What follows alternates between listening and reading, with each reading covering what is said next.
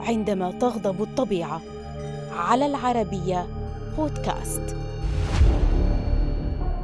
في منطقة يشهد تاريخها بالصمود أمام الكوارث الطبيعية. كان زلزال يان الصينية أحد أكثرها عنفا خلال السنوات الأخيرة حينما تسبب في طمس معالم قرية كاملة في أقل من دقيقة. فما القصة؟ في صبيحة العشرين من شهر أبريل للعام 2013 ضرب زلزال كبير جنوب غرب الصين شعر به نحو مليوني شخص.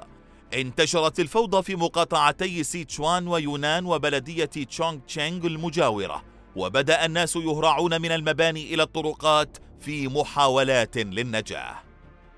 خلال الزلزال الذي استمر دقيقة انهارت جميع المباني في قرية لونغمان وتضرر ما يقرب من عشرة ألاف منزل في أنحاء محافظة لوشان.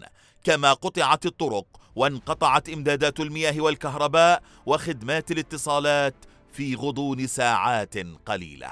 حددت هيئة المسح الجيولوجي الأمريكية قوته عند 6.6 درجات وقام مركز شبكات زلزال الصين بقياسها عند سبع درجات. فيما رصد مركز الزلزال في منطقة لوشان في مدينة يآن التي تعد موطنا للباندا العملاقة الشهيرة في البلاد. بتوجيه من السلطات تدفق الآلاف من عمال الطوارئ والعساكر إلى المناطق المتضررة وأوقفت الرحلات في مطار تشينغدو لفترة وجيزة كما علقت عمليات نقل السكك الحديدية عالية السرعة. بحلول الليل. كانت تجمعات من الخيام تنتشر على طول الأرصفة وفي الحدائق ومحطات الحافلات. فيما أزعجت الهزات الارتدادية التي استمرت لنحو 24 ساعة سكان المنطقة المنكوبة. امتدت أثار الزلزال لتشمل 111 مقاطعة في 18 محافظة وتسبب في تدمير أو انهيار أكثر من 250 ألف منزل.